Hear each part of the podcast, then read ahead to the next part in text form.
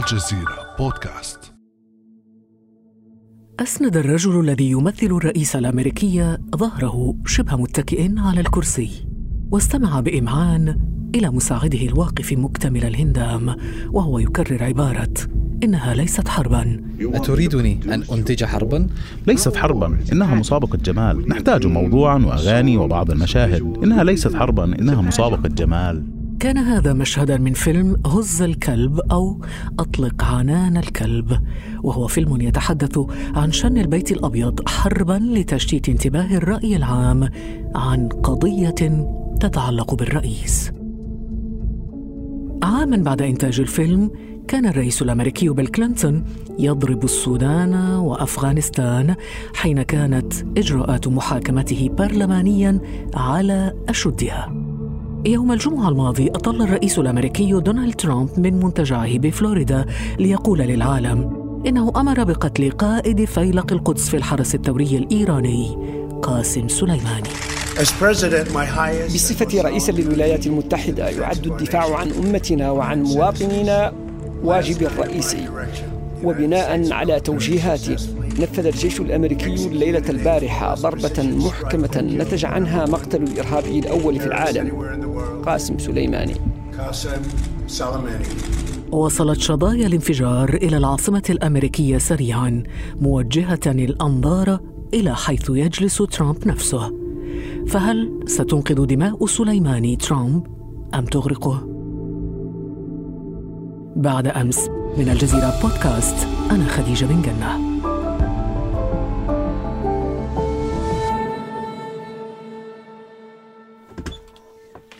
خديجة. يا أهلا وسهلا محمد. محمد معوض زميل بقناة الجزيرة مشرف غرفة الأخبار معنا للمرة الثانية.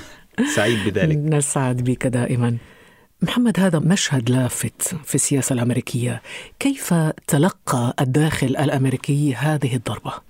عملية مقتل سليماني كانت مفاجئة للداخل الأمريكي كما للخارج. الداخل الأمريكي تلقاها بالبحث اولا عن المسوغ القانوني للرئيس الأمريكي للقيام بهذه العملية ثم تاليا على مستوى الأحزاب السياسية في الولايات المتحدة على مستوى الحزبين الديمقراطي والجمهوري. الحزب الديمقراطي كان منقسما حيال ردة الفعل، فمثلا إذا أخذنا في الاعتبار البيانات التي خرجت من المرشحين المحتملين للرئاسة في السباق الديمقراطي الثلاثة الأوائل بيرني ساندرز، جو بايدن واليزابيث وارن سنلحظ تغيرا في النبرة بالنسبة لإليزابيث وارن وجو بايدن مثلا كانت ردة الفعل أن هذه العملية جاءت تجاه شخص ارتكب جرائم في حق الأمريكيين وقتل أمريكيين وخطط لذلك ومن ثم لا يمكن البكاء عليه أو انتقاد هذه العملية لكن ينبغي على الرئيس أن يوضح المسوغ القانوني. على العكس تماما بيرني ساندرز. بيرني ساندرز ذهب لانتقاد هذه العملية وقال إنها إعلان حرب ليس للرئيس الحق في إعلان الحرب ضد دولة ما دون أن يأذن الكونغرس بذلك. نعم بالتأكيد محمد ذلك واضح في التغريدات التي نتابعها على موقع تويتر لهذه الشخصيات السياسية الأمريكية. واضح أن هناك انقساما في المواقف بين الحزب الجمهوري والديمقراطي وأيضا داخل الحزب الجمهوري وربما أيضا داخل الإدارة الأمريكية. هذا صحيح الإدارة الأمريكية منقسمة. يمكن أن نقول أن الجناحين الأساسيين في الإدارة الأمريكية وهما الجناحين الموجودين في الحزب الجمهوري النيو كونز أو المحافظون الجدد والجناح الناشونالست أو الأقرب إلى القومية الأمريكية الذين سيطروا بشكل أساسي على المقاعد الرئيسية في إدارة الرئيس الأمريكي دونالد ترامب. رأوا في هذه العملية القوميون هؤلاء رأوا أنها عملية ستأخذ بالولايات المتحدة مجددا إلى الشرق الأوسط؟ ستجعلها مرة أخرى في مواجهة مع خصم لا تريد أن تواجهه لأنها تنسحب من الشرق الأوسط وفق استراتيجية الرئيس الأمريكي دونالد ترامب التي تحدث عنها منذ دخل إلى البيت الأبيض بينما ال neocons أو المحافظون الجدد الذين يمثلهم وزير الخارجية الأمريكي مايك بومبيو يرون في هذه العملية مهمة لإعادة التأكيد على أداة الردع الأمريكي في مواجهة إيران. مع ملاحظة محمد أنه كل هذا يجري في خضم مساعي محاكمة آه، الرئيس دونالد ترامب. قبل أيام من مقتل سليماني كان الحديث عن عزل ترامب يعني شاغلا العالم كله. الآن انصرفنا لمتابعة تداعيات العملية خارج حدود الولايات المتحدة. هل تعتقد محمد أنه فعلا ترامب نجح في صرف أنظار العالم عن محاكمته؟ نجح ولم ينجح. نجح لأنه فعلا وسائل الإعلام الأمريكية من يتابعها اليوم يجد أن نيوز سايكل أو دائرة متابعة الأخبار تركزت على هذه العملية وخاصة أن التصريحات التي تخرج من إيران وتتحدث عن التهديد والوعيد للأمريكيين التصريح المتعلق تحديدا بمسألة إعادة نعوش بجثث أمريكيين إلى الولايات المتحدة. هذا, هذا يلمس لحسن نصر الله. صحيح. هذا يلمس بشدة الرأي العام الأمريكي هو مهتم بذلك. ربما لن ينشغل الرأي العام الأمريكي كثيرا بمسألة قتل سليماني من عدمه لأن الناخب الأمريكي أو المواطن الأمريكي ينظر دوما إلى ما يؤثر عليه بشكل مباشر. إذا كان له جندي في الشرق الأوسط هذا يؤثر عليه بشكل مباشر. إذا كان هناك أمريكي سيصاب فهذا يؤثر عليه بشكل مباشر. ومن ثم يمكن أن نقول أنه أيضا لم ينجح لأن الداخل لن ينصرف طويلا إلى متابعة هذه العملية إلا إذا أتت بنتائج مباشرة عليه أي كان هناك رد من إيران في الأيام المقبلة. يعني ذهب المسؤولون الإيرانيون إلى أبعد من ذلك إلى التهديد ب فيتنام جديدة. هذا صحيح. هذه دعاية ذكية من الجانب الإيراني. فذكر كلمة فيتنام. ستذكر الرأي العام الأمريكي بالكابوس الفيتنامي ما جرى بين حقبة نيكسون وعودة جنود أمريكيين قتلى يوما بعد يوم خلال هذه الحرب. ومن ثم محاولة النجاح من خلال الدعاية بتخويف الرأي العام الأمريكي ومحاولة دحض الحجة التي سوقها الرئيس الأمريكي دونالد ترامب في الداخل من أن هذه العملية ستجعل الأمريكيين أكثر أمنا. طيب إلى أي مدى يؤثر كل هذا على عزل ترامب؟ بالطبع سيكون له تأثير لكن بالأساس ملف عزل ترامب لا يتوقع له أن يمر عبر مجلس الشيوخ إلى مرحلة العزل فالمحاكمة التي ستصل بعد أيام قليلة الأسبوع المقبل إلى مجلس الشيوخ وستكون هناك محاكمة علنية كما يقول الأعضاء الجمهوريون في المجلس لا يتوقع لها أن تستجيب لطلب الديمقراطيين بمثول شخصيات مهمة في ملف العزل كتلك الشخصيات التي مثلت أمام مجلس النواب ومن ثم لا لا يتوقع أن تخرج المسألة على ما يريده الديمقراطيون من عزل للرئيس الأمريكي على اعتبار أنه خرق القانون فيما يتعلق ب آه، آه، آه، فيما يتعلق بسيادته وصلاحياته وخرق صلاحيات الرئيس وقواعد الرئيس. ومن ثم لا يتوقع بشكل مباشر أن يؤثر هذا على ذاك فملف عزل ترامب لا يتوقع له أن يحيا كثيرا في مجلس الشيوخ. ولو أنعشنا محمد الذاكرة أكثر بتجارب سابقة لرؤساء أمريكيين سابقين سنذكر مثلا آه، أن الرئيس الأمريكي الأسبق بيل كلينتون كان على وشك أن تتم محاكمته في الكونغرس آه، وأطلق حينها آه، عملية ثعلب الصحراء ضد العراق وبعد ذلك فعلا نجا من العزل.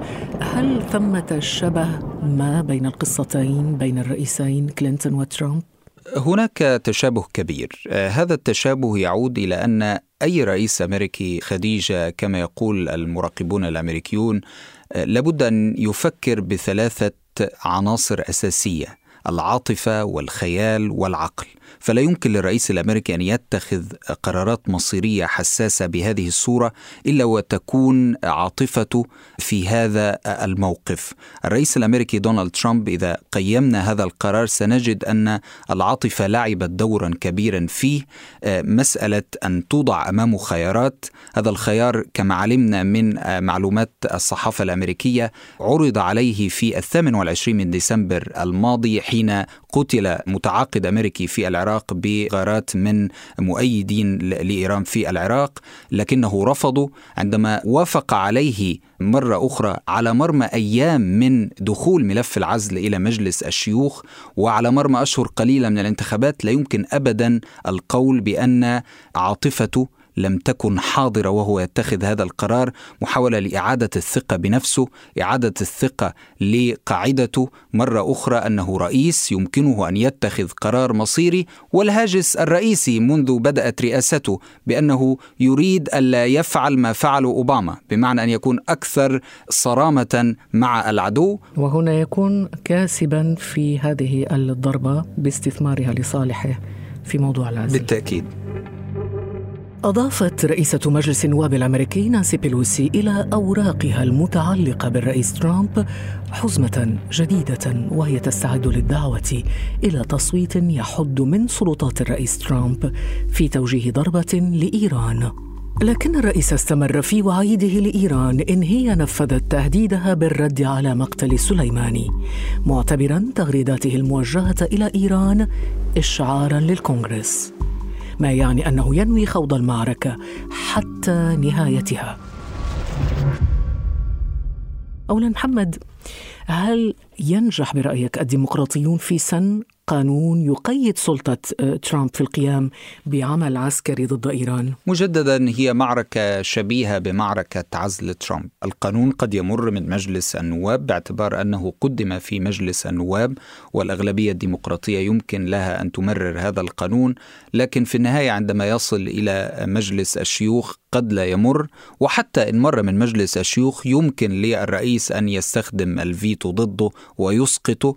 الرئيس الأمريكي دونالد ترامب سيمضي قدما في اتباع نفس القاعدة التي سنها بعد هذه العملية عملية قتل سليماني وهي أنني رئيس رأيت أن هناك خطر محدق بأمريكيين فاتخذت هذا القرار السريع بقتل سليماني يعني الرئيس يمتلك الفيتو لإحباط هذا القانون؟ بالتأكيد في مرحلته الأخيرة يمكنه أن يحبطه وعلى مجلس الشيوخ أن يوفر ثلثي أعضاء المجلس كي يعيد تمريره بغض النظر عن إسقاط الرئيس له. لكن هذا يعني بعيد صلاحياته المنام كبيرة. صلاحياته كبيرة في هذا السياق لكن مجلس الشيوخ أيضا الجمهوري يوفر له الأمان. ولكن ذلك سيؤثر ربما على شعبية الرئيس آه، دونالد ترامب قبيل الانتخابات.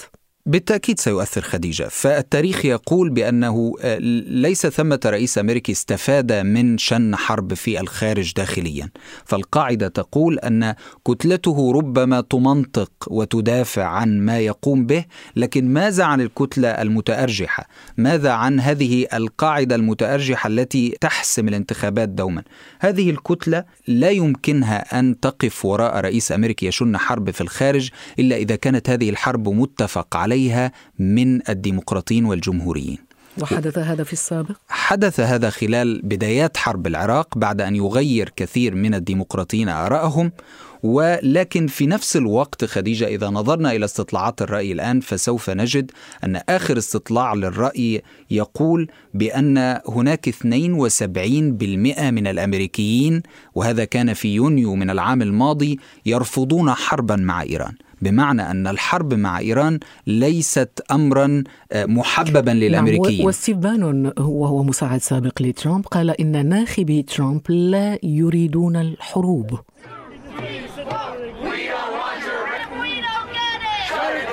إذا واضح أن الناخبين لا يريدون الحرب. بالتأكيد هذه هي القاعدة الأساسية للرئيس الأمريكي دونالد ترامب التي فاز بسببها في الانتخابات الماضية وهي قاعدة القوميين المحافظين الذين يعتبرون أن وجود الولايات المتحدة في الشرق الأوسط أمر آه، يمثل خسارة مالية اقتصادية وأيضا خسارة للأرواح.